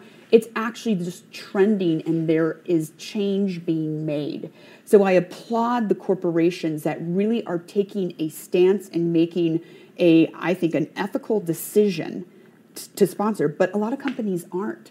And it's just, uh, like you said, we're moving in that direction. It doesn't happen overnight. So you have to keep going. And for going for sponsorship, a lot of times what I will do is I will approach a company of a product I actually use and I put that in there, be like, this is a chance for you to support a female, and this can go towards your goals and mission statement at a company. Um, and so, yeah, I, I do think that companies are starting to pay attention, but there's a long way to go between that marketing money being split equally between men and women. I'm thinking of Tom's shoes. Oh. And they you buy a pair and they they donate a pair. And wildly successful company. And so then I think of like the North Face. If they have equal sponsorships for men and women, then that might change the way people view that company ethically Yes. and then be more inclined to buy from them. Yes. So, um, kind of in the same genre. And mountaineering is, uh, you know, I was listening to the different examples. Um, I, I do like to make parallels between, you know, aerospace engineering and mountaineering, both very male dominated. I went through aerospace very young, uh, through college. My first job, I was paired with a, a gentleman getting ready to retire. He literally told me to my face, I don't think women belong here. I'll make sure you're out within a month.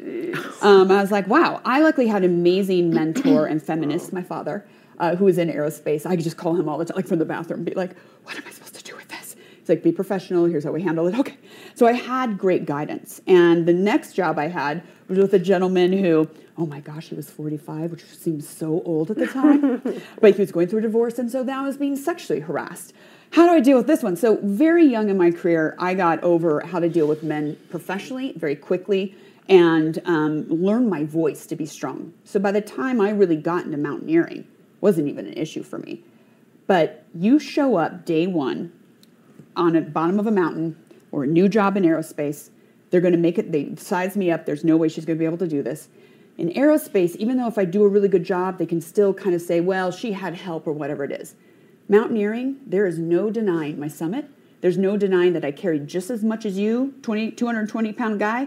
There's no denying the fact that I was faster than you. And I have, at the end of a mountain, I have had so many men who thought they had me sized up be like, I want to apologize to you. Uh, you just kicked my rear. And I'm like, well, thank you, good sir. but that's one thing I love. And the mountaineering industry is really, they're changing. There are so many feminist men and women in mountaineering, and all the logistic companies have these huge initiatives to try to attract more women. They want half females on their teams. And I'm loving what they're doing, like RMI, climbing the seven summits, alpine ascents.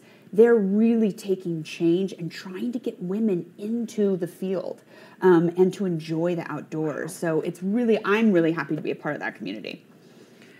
The, the progress has been profound. Yeah. And it's still growing.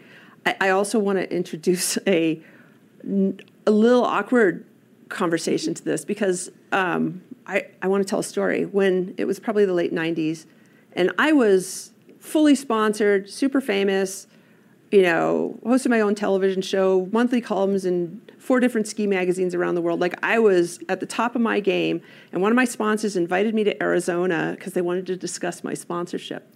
And I got there, and we went out to dinner, picked me up at the airport, uh, checked in the hotel. We went out to dinner, and he was very, you know, the market. This is the marketing director, and um, dropped me off at my hotel. He had had a couple drinks, and tried to force himself into my hotel room, and was just grabbing at me. I'm like, what? Like, wh- how is this even possible that this is happening, given where I am in my life right now? And I just, at the time, like when the Me Too campaign came out, I'm like, oh, geez, do I? I have like 50 s- stories, not like that, but just in my life, not necessarily professional career, but this was a sponsor of mine. And it's crazy to think about that. And I just like, God, please, and slammed the door on him and almost broke his arm. But then he kept calling me, and I mean, like, it was upsetting at the time. And just reflecting back on that now, could something like that happen today without me calling the police? Probably not. But I didn't back then. This is the late 90s. And mm-hmm. So there's also progress made there. Yeah. And I don't know if you guys have had any weird experiences with sponsors or, I mean, it's like the proverbial casting room couch. Like, it's hard to get sponsors in these fringe sports. There's a lot of different people that are submitting proposals. And, uh, you know, that stuff does happen. I don't know if it still does. I assume it does. But well, I get more more worried about the younger women who are facing things. Again, I'm at an age and I, I have my strength, I have my voice. If anyone even tried anything, I'd be, I, it, no, I would come at him like a spider monkey. Like it, but for yeah, young- that's what I did. Yeah, yeah. I almost broke his arm. But, for, but think about what that does to any female, not just in sports, but degrades their confidence in their skill and who they are. It is it is damaging. That didn't happen to me though. So not necessarily. And actually, this is a good segue into the next question. Like, is our? I mean, we are obviously for very powerful, strong, confident women. Is this innate in us, or did we have to work really hard to get here? Because for me, that moment was like, oh hell no! Like it was such a. It didn't make it didn't make me cower. It made me be like, right, like flicking away an ant, and but that felt innate for me. That's just who I am. But for other women, that may actually degrade their confidence. Also, so, yeah. so how about you guys? Is your confidence and power and strength innate, or have you had to work at it? Why don't we start with you, Bailey? For me, I mean, I've always been like a super independent, you know, I I would say I'm pretty confident in myself. Like I don't feel the need to be in people's presence all the time. Like I don't feel the need to be, you know, looked at by other people. Like I'm not I'm not a big like I don't go to parties. I don't go to all that stuff cuz I'm content with myself. I'm happy with myself. I'm happy with my life. I'm you know, I'm pretty confident in that. And I'd say, you know, I luckily haven't had many experience or no no experiences like that. Um, so, but I I would think you know, after hearing experiences and seeing how that has affected people, I would say that I would be confident enough to you know to be strong in myself and be able to say you know have my own voice like you were saying. Um, so yeah. so, Alice, do you want to weigh in? Sure. You know, I think it's a little bit of both. I was the youngest of four in our family. I was daddy's little girl. We spent so much time together. So I think he helped give me a lot of confidence. You know, I'm sure I, I feel like I was born with, you know, some of that as well. Um, but my dad was my hero and taught me so many things and gave me so much confidence. So um, I think, and I never had any situations like you were speaking of. Um, you know, I worked with a group of guys at the Singletree Golf Course. It's now Sonnenalp. And in today's world, the stuff, the talk in there probably would have been sexual harassment, but I was like, oh, you know, I just kind of was like, yeah, guys, that's really funny. And I just kind of, you know, it was, I didn't feel, you know, that they were doing anything that they shouldn't have been doing at that time, but it wouldn't fly in today's business at all. Um, But I think that confidence is, you know, I you build that over time, and your experiences, life experiences, you know, whatever's thrown at you. So I think it's a little bit of both. And the common thread I think about, I, I, my dad was a huge. My mom and my father, I attribute everything I am to having a really wonderful upbringing, and my dad gave me that strength to believe in myself, and I think that's, um, I, of course, any parent uh, just being loved. That's I'm so grateful for that. But really, yeah, my dad helping me understand like you can be an engineer if you want to. You can climb that mountain if you want to. And um, yeah, I think it's it's. I definitely I know that mine was having that, but also really again having to deal with a learning disability growing up. That taught me to have that drive and keep going and never give up. And when hmm. everyone else told me I couldn't, I said I could. So I think by the time I got older, I was able to either, you know, avoid, dodge and weave. And then actually the Me Too movement, I think, was so empowering for all women that we don't have to just ignore it anymore. We could actually say, like, we could say something about it and really speak up. And I think that's that's really important. And and you know, I think we have that strength that's built but not every woman and you never know until you're in a situation. You'd think you would act a certain way but i never want to judge uh, and and and i'd like to know how i'd act but you never know. I mean i guess i know at this age yeah i, could, I same thing like see you later. But when i was younger and if it's your only you know your only sponsorship and what if i lose this and what do you do? And those just are just not situations someone should have to be in. End of story Well, I feel like now there's a lot of education. Like for me, like we've oh. gone through Safe Sport. Like every single person associated with USA Cycling has to do Safe Sport. Like it is very, very, very big, and you have to every year uh, go back and do the training again. And so it's like it's been very like recognized. I think at my age, and there's been a lot more education on it. So that's why I think it's kind of you know less and less. And you know like like the instance you were saying when you know you things probably wouldn't have passed now. What what happened then is like, and you know, it's it's different now because we have training and we have rules and people have become aware of it and spoken up about things like that. So I think like that's awesome, which has been good. That's good. Yeah. Really good. All right, loving this conversation. Let's take a quick break. Mountain Perspectives will come back, and I have one more really, really juicy question to ask these wonderful women. See you in a bit.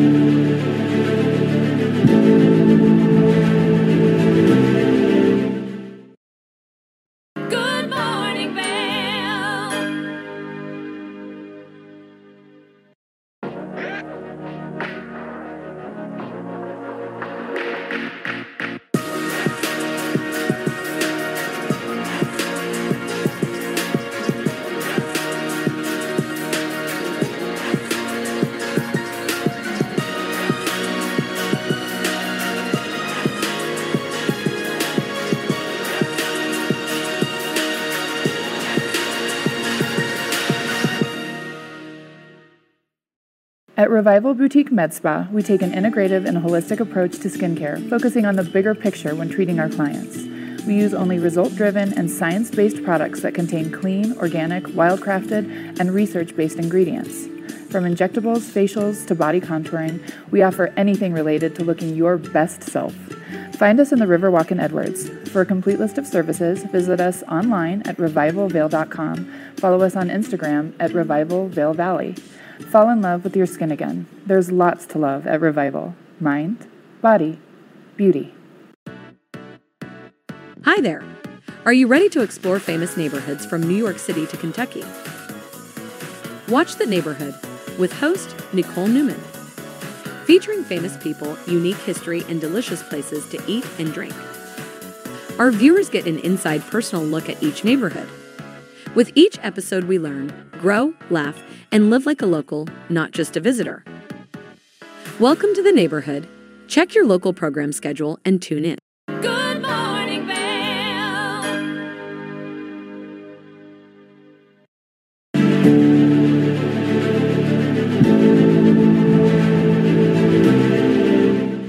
Welcome back to Mountain Perspectives, our panel of women in athletics. Um, we, you know, I, I want to introduce because I'm a, a fear and anxiety expert. I'm, uh, I wrote a book called The Art of Fear, and fear is my most fascinating. Like I walk the earth, and I'm just so curious about people's relationship with fear. So I want to ask you guys about your relationship, and I want to bring into the uh, topic of conversation the nature versus nurture, because I've kind of been hinting, hinting upon that this entire discussion. It's like, did we come out of the womb this way?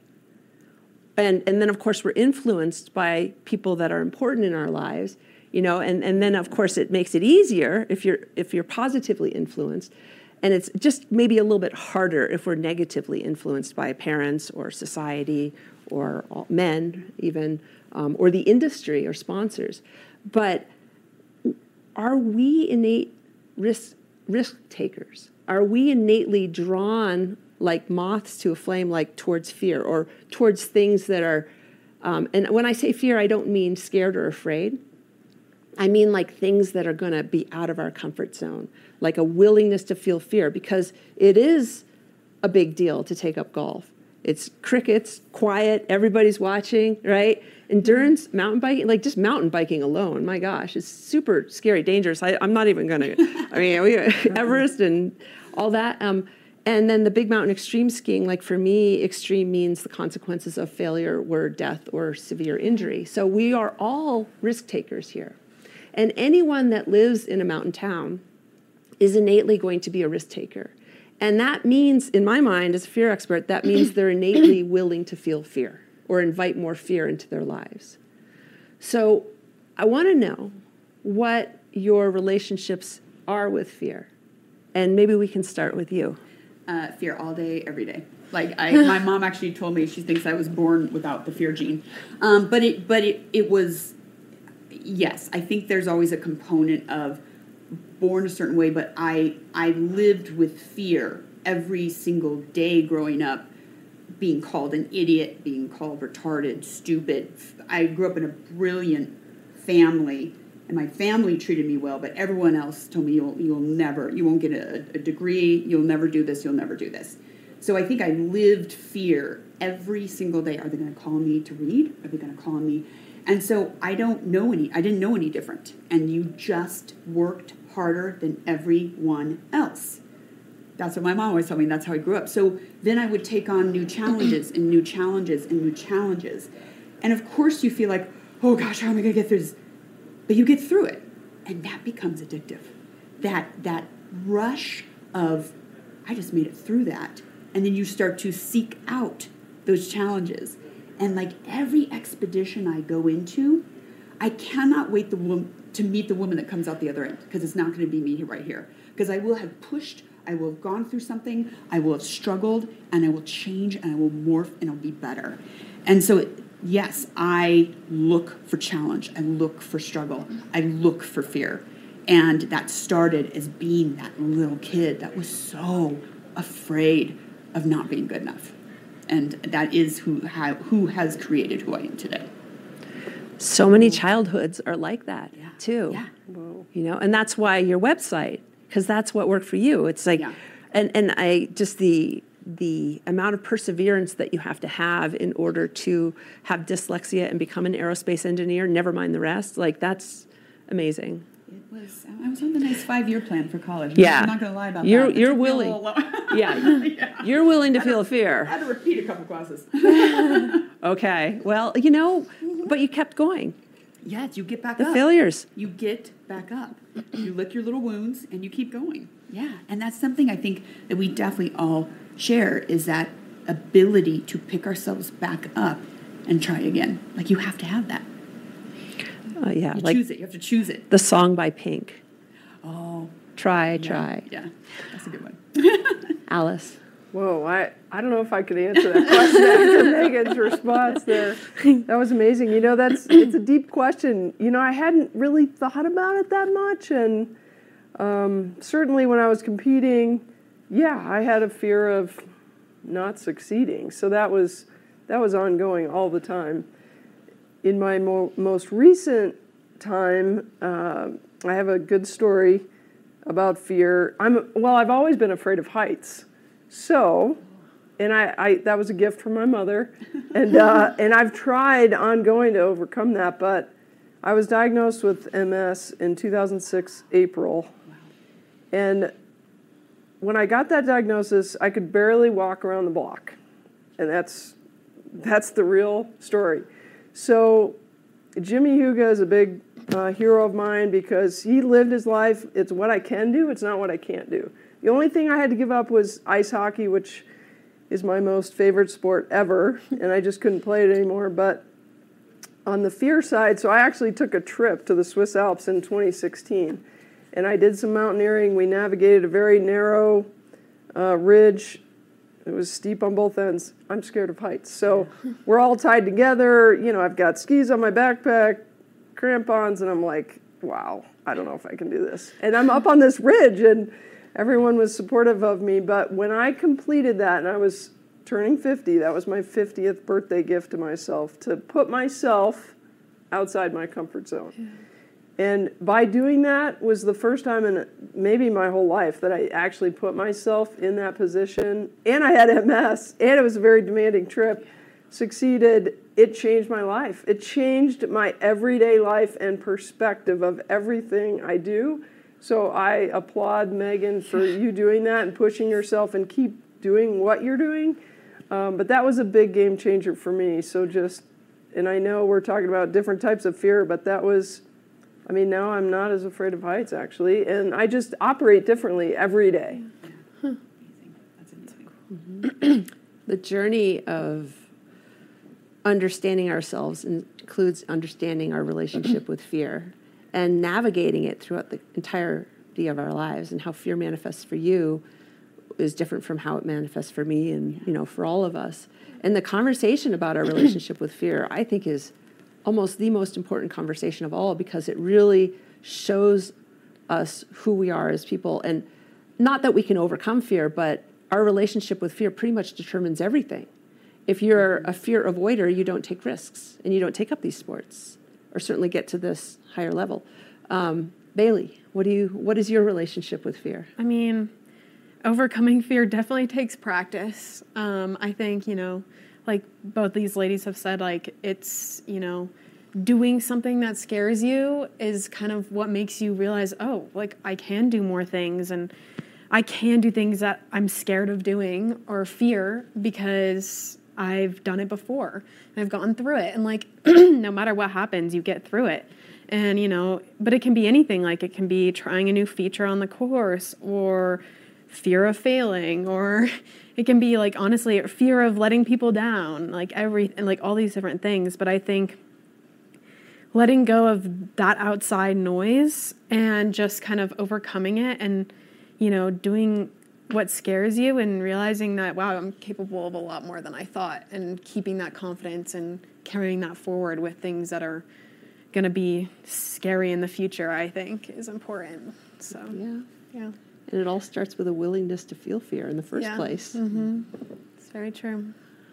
Well, um, it's been amazing talking to you, women. Um, and I want to thank the audience for staying with us uh, on this important, big, gorgeous subject. Um, I want to thank all of you, Bailey, Alice, Megan, for joining me today. Thank you. Uh, Yeah, so, thank you. yeah, thank you. So please stay tuned to this channel for more um, mountain perspectives, lots of m- lots more conversations in the making to come. Uh, thank you for tuning in.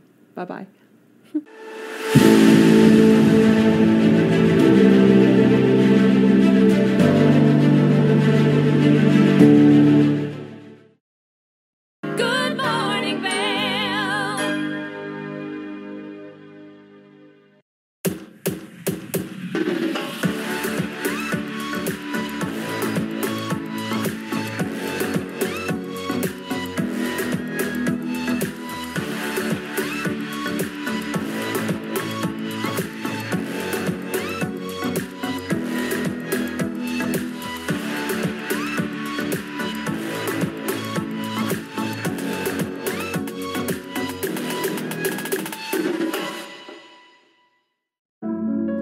Lion's Head Jewelers Fossil and Mineral Gallery. Located in the heart of Lion's Head Village for over a decade, Our 4,000 square foot gallery boasts a one of a kind experience that cannot be found anywhere else in Vail. We carry the most exquisite array of fine jewelry, high end minerals, and museum quality fossils. We invite you to come in and explore all the history and beauty that nature has to offer.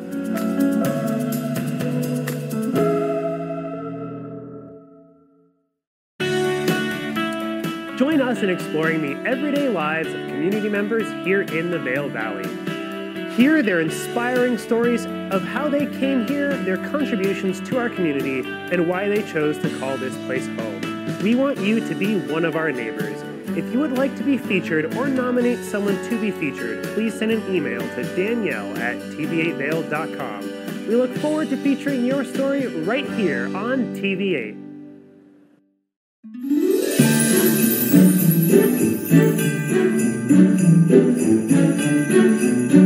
Just wanted to say Merry Christmas and Happy New Year to my family in Florida, in uh, Delray Beach, Florida.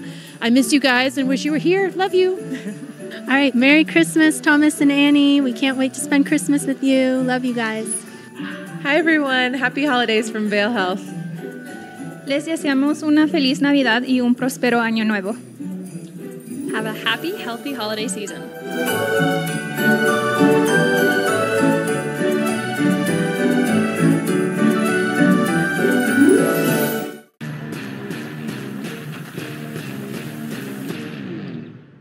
Do you love the outdoor lifestyle? Make sure you tune in every day at 8 p.m. to catch Scoreboard Nation. It's an outdoor lifestyle show dedicated to your three favorite mountain towns Vail Beaver Creek, Park City, and Reno Tahoe. Join us for an incredible venture. Find us on TV8 Vail, Park City Television, or at thescoreboardnation.com. We can't wait to see you there.